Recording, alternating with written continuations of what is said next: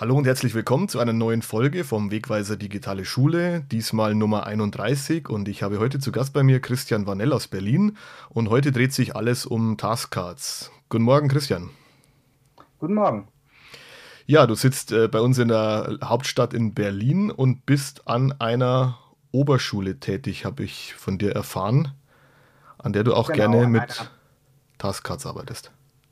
Genau, an einer Sekundarschule ähm, mit Oberstufe. Ähm, das heißt, ich habe in Berlin fangen wir erst ab der siebten Klasse an. Ich habe SchülerInnen ab Klasse 7 bis Klasse 13. Mhm. Genau, und ähm, arbeite gerne mit Taskcards im Unterricht. Mhm.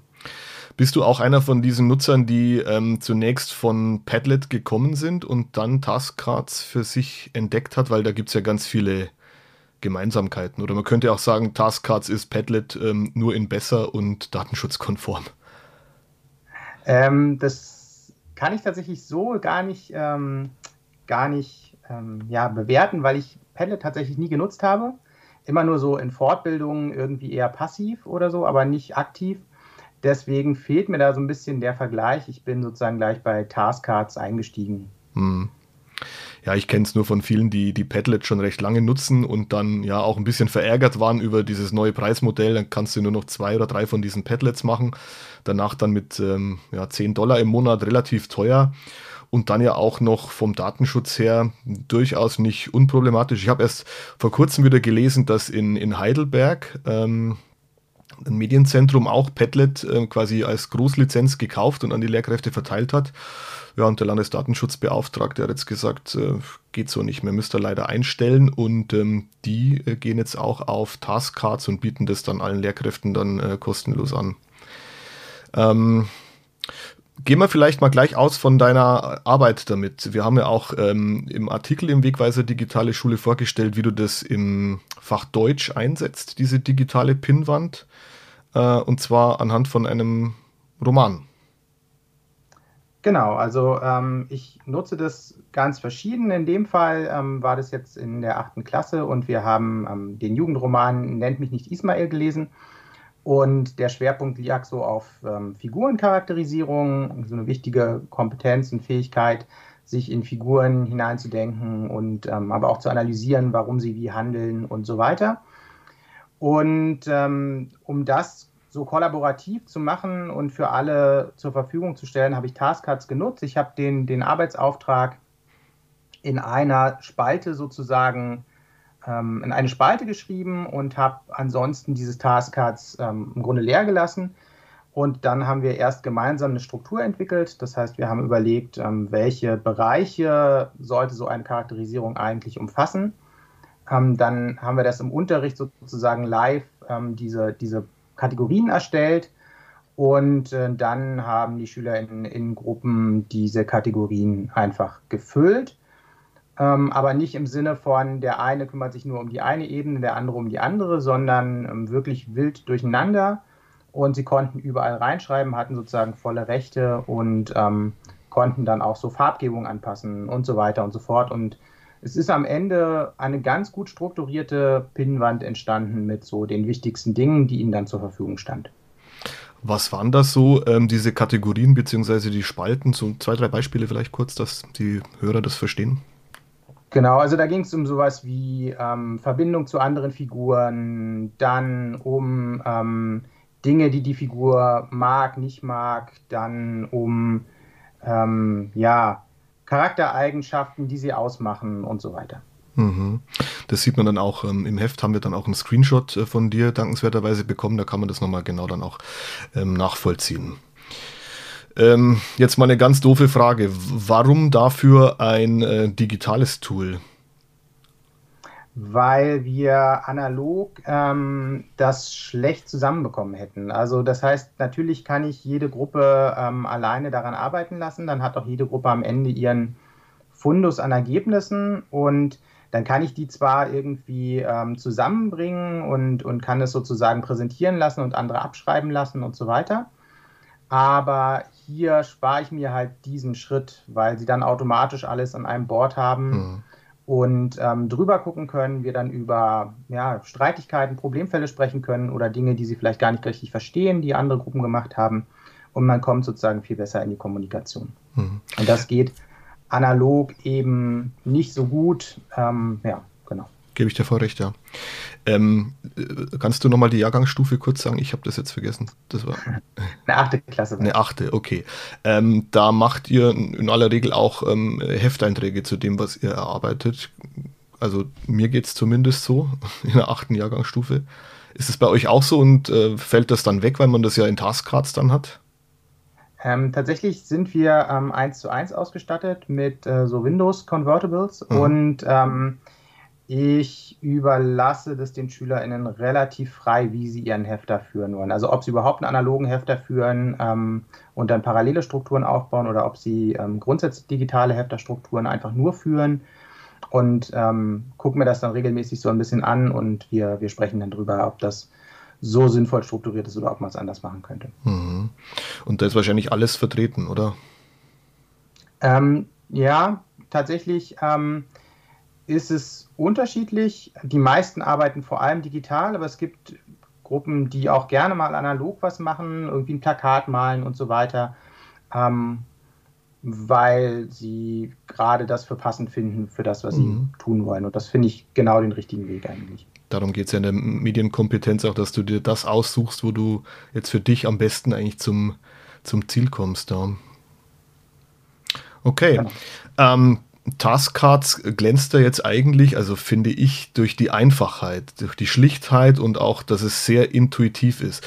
War das beim, beim ersten Mal mit den Schülern so, dass du das überhaupt groß erklären musstest oder hm, hast du es ihnen einfach vorgesetzt und die kommen dann selbst damit schon klar, äh, wie sie es bedienen müssen?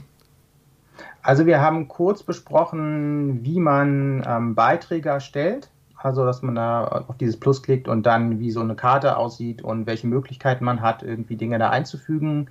Man kann ja auch Links einsetzen oder Bilder reinladen ähm, oder ja, ähm, auch eine Audio einsprechen mittlerweile und so weiter. Ach, das geht jetzt auch, ja? Und, ja.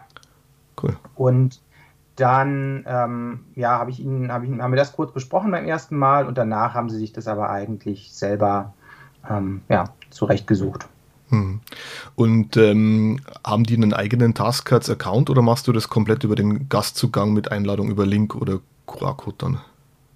Genau, also ich habe einen, einen Account. Im Moment ist es ja noch in dieser Beta-Phase, die aber ja jetzt ausläuft im Februar.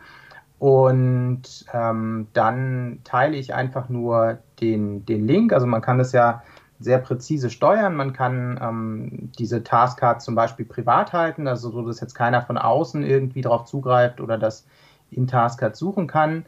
Und ich kann dann sehr zielgenau ähm, eigentlich ähm, ja, so eine Freigabe erteilen per Link. Und ähm, gleichzeitig könnte ich jetzt theoretisch, was ich jetzt da nicht gemacht habe, ähm, auch bestimmte Spalten freigeben für bestimmte Gruppen, so dass sie eben in bestimmte Bereiche reinschreiben können, hm. in andere nicht. Also hm. das geht alles relativ einfach und man kann das sehr klar, ja, kann es sozusagen sehr klar strukturieren. Hm. Also dieses äh, Sperren und Freigeben von bestimmten Bereichen, das ist ja auch etwas, das habe ich in Padlet eigentlich immer vermisst und es ist eigentlich so logisch, weil du willst ja nicht immer, dass sie wirklich alles bearbeiten können und ähm, das ist wirklich gut gelöst. Also das geht einfach von der Hand, wenn man da als Lehrkraft das so einstellen möchte. Das finde ich sehr gewinnbringend auch, ja. Mm, und du nutzt aktuell jetzt, weil du sagst, wir sind ja noch in der Beta-Phase, du nutzt aktuell diese kostenlose Version. Wie wird es dann für dich aussehen? Wofür wirst du dich dann entscheiden, wenn es jetzt dann dieses Bezahlmodell gibt, das ja auch, muss man auch sagen, Taskcards ja sehr transparent auf der Website auch darstellt, wie so die zukünftigen Preisstaffelungen sein sollen? Hast du da schon Gedanken gemacht? Ja, also ich werde diesen ähm, EDU-Account ähm, nutzen, den es dann, dann geben wird ähm, und für den auch bezahlen. Das finde ich auch fair, weil ähm, die im Grunde relativ viel äh, bieten dafür und ich jetzt auch das letzte Jahr sehr, sehr viel davon profitiert habe. Ähm, genau. Was kostet der? Und, ähm, das weiß ich jetzt ehrlich gesagt nicht Aber aus dem Kopf. Es ist, ist, ist deutlich günstiger, glaube ich, ähm, als, als wenn man jetzt so dieses Padlet ansieht mit 10 Dollar pro Monat. Also sind, die haben ganz faire Preise eigentlich. Ja, ich finde es einen fairen Preis ähm, für das, was man damit alles, alles machen kann. Und ich habe es tatsächlich sehr oft eingesetzt, ähm, jetzt in, in dem letzten Jahr auch. Ähm, ich mache auch meine Reihenplanungen oft damit, hm. beziehungsweise ähm, so Materialsammlungen, die ich dann auch zur Verfügung stelle. Und eben wir nutzen es auch ganz viel für so kollaborative Phasen. Mhm.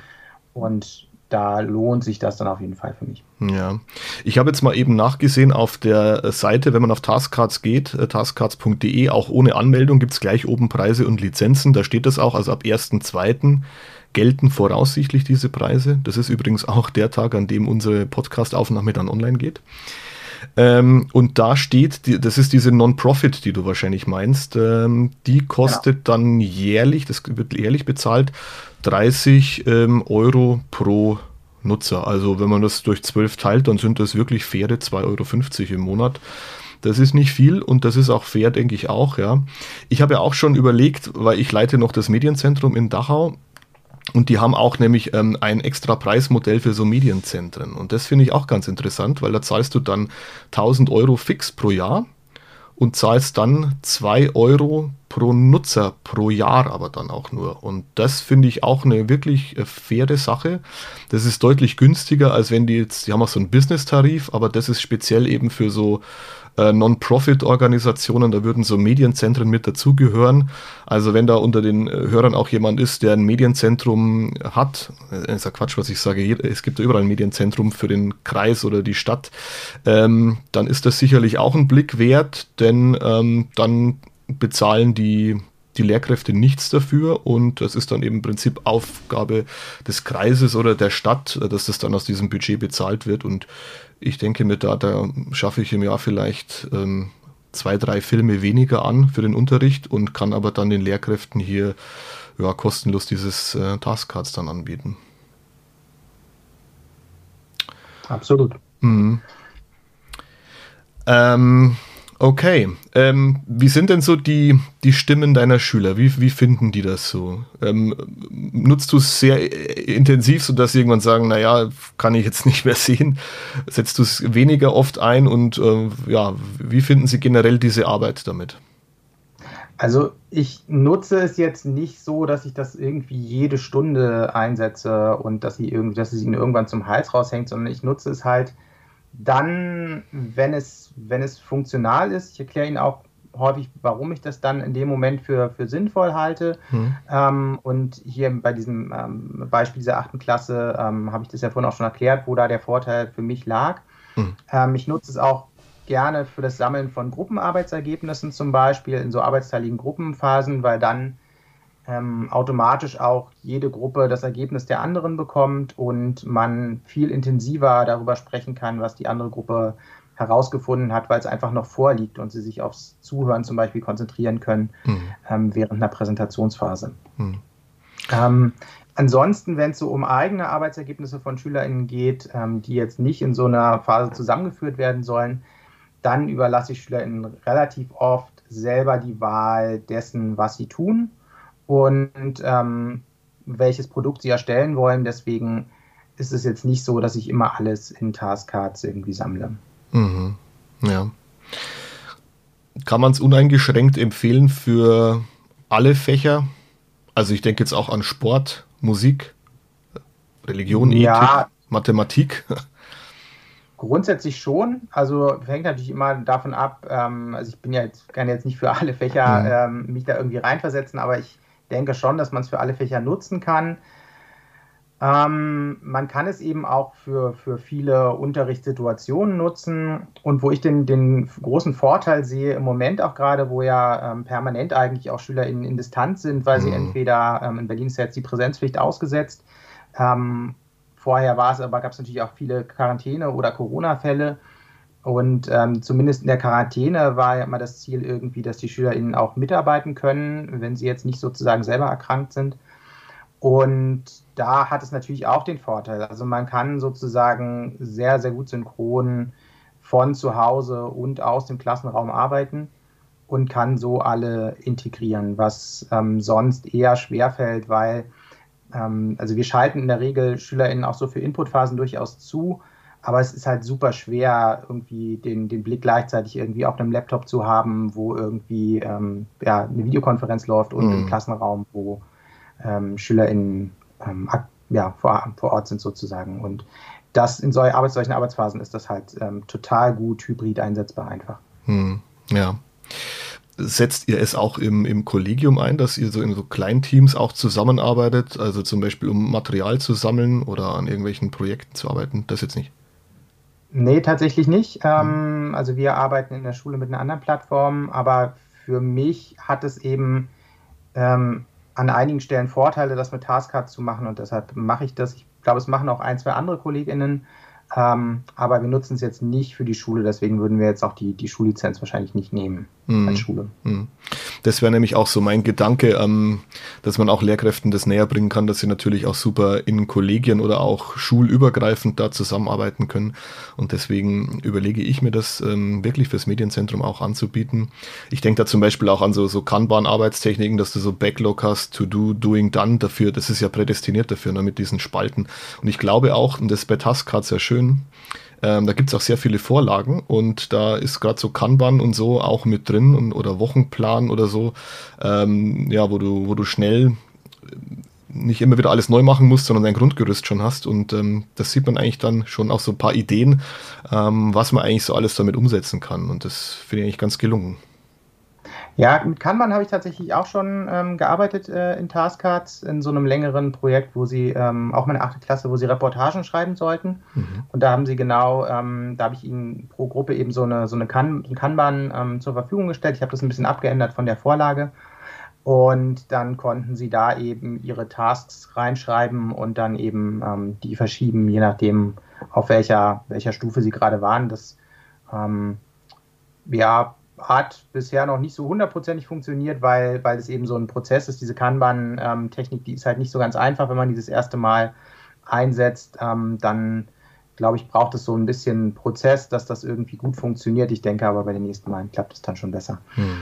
Ähm, wollen wir noch kurz über die paar Nachteile sprechen, die es. Äh, ja, auf jeden Fall. Auch na klar. Ähm, genau, also eine Sache, die vielleicht ein bisschen schwierig ist, ist, wenn man so, ähm, so wie ich in dieser achten Klasse das für alle öffnet und allen zur Verfügung stellt, ist, dass sie natürlich gegenseitig in ihren äh, Beiträgen auch umschreiben können. Ne? Mhm. Also das heißt, sie können ihre Beiträge gegenseitig verändern. Das heißt, es erfordert auch eine gewisse Disziplin in der Lerngruppe, ähm, zu verstehen, dass es wichtig ist, dass sie das ähm, ja eben jetzt zielgerichtet einsetzen und dann nicht irgendwie ähm, irgendwelchen Blödsinn mitmachen. Ähm, das hast du aber oft ja bei, Entschuldigung, das hast du ja bei, bei vielen ähm, äh, kollaborativen Werkzeugen. Und ich sage da auch immer Lehrkräften, die sowas das erste Mal verwenden und genau das dann als Negativpunkt anführen. Ähm, dass man dem Tool einfach dann nochmal und auch den Schülern natürlich eine zweite Chance geben muss. Ähm, ich mache die Beobachtung auch bei erwachsenen Lehrkräften in so Fortbildungen, auch wenn man denen so ein Tool an die Hand gibt. Die machen da auch erstmal Blödsinn und Quatsch. Ne? Also das ist normal, das probiert man aus und ähm, einfach nochmal setzen lassen, zweite Chance geben, dann klappt es eigentlich eher. Und ich habe auch immer die Erfahrung gemacht, ähm, nicht immer gleich das Tool einführen und dann damit äh, einen äh, Stoff äh, bearbeiten, denn das überfordert, sondern da ruhig auch mal ein Quatschthema dann geben und dann Zeit drauf verwenden und dann in der zweiten Stufe dann das Tool einsetzen und verknüpfen mit dem Inhalt dann. Ja, oder eben man ähm, zeigt, dass diese Funktion, die ist ja nicht ganz sinnlos, die hat ja schon auch eine Funktion, ähm, dass die durchaus eben auch konstruktiv genutzt werden kann. Also wir haben ja diese bei diesem äh, bei dieser Charakterisierung haben wir eine Überarbeitungsphase gemacht, weil natürlich, wenn die SchülerInnen da reinschreiben, sind da auch noch viele Rechtschreibfehler und so weiter drin. Und ähm, aus Sicht des Deutschunterrichts ist es dann natürlich irgendwie auch wichtig, so ein bisschen Sprachbildung immer noch in den Mittelpunkt zu stellen. Und deswegen haben wir kollaborativ Rechtschreibfehler ähm, überarbeitet oder Zeichensetzung und so weiter in einer nachfolgenden Stunde.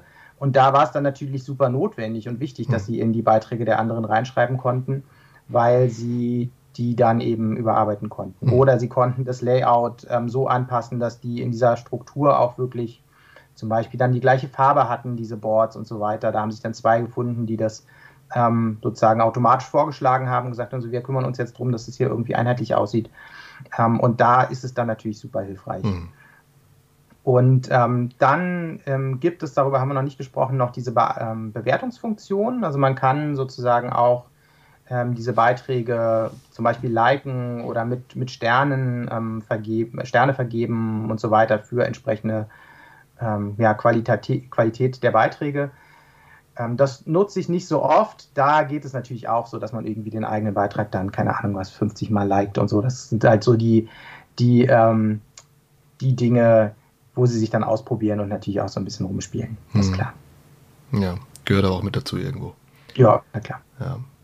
Hast du noch einen Kritikpunkt oder waren, waren das schon die? Nö, das waren eigentlich Aha. so die Sachen, ähm, die mir eingefallen sind. Und wie gesagt, also das sind ja nicht, nicht reine Kritikpunkte im Sinne von, ähm, das ist total unsinnig, sondern es ist halt, hängt halt häufig an der Frage der Nutzung mhm. und der, wie zielgerichtet sozusagen das dann wirklich genutzt wird. Ja. Ich hoffe, ähm, dass die Firma, äh, so eine IT-Firma in Schmalkalden, ich weiß gar nicht, wo das genau liegt, dass die ähm, wirklich ein tragfähiges Konzept jetzt auch haben mit diesen Preisen, dass sich das für die Firma wirklich profitabel erweist. Ähm, also es sieht mir nicht so aus, als wäre das so eine IT-Eintagsfliege, die nach ein, zwei Jahren wieder weg ist, sondern ich glaube, das ist wirklich auf solide Beine gestellt und ich glaube, das wird uns Lehrkräfte, wenn wir es denn nutzen wollen, noch lange gut unterstützen. Das, das hoffe ich mir sehr von dem Preismodell auch, dass da wirklich auch für die Firma dann was dabei rumkommt. Ja, genau. Das ja. denke ich auch. Christian, vielen herzlichen Dank für ja, den Einblick gerne. in Taskcards, wie du das nutzt. Danke auch für die ähm, kleinen Kritikpunkte, die du hast. Das ist auch wichtig, das ähm, gut zu beleuchten, von beiden Seiten zu sehen. Ja, ich wünsche dir noch ein schönes Wochenende und die Hörerinnen und Hörer können dann am 1. Februar dann unsere Folge dann als Podcast hören bei Apple ähm, Podcasts beziehungsweise bei Spotify. Danke, Christian. Gerne. Ciao. Ciao.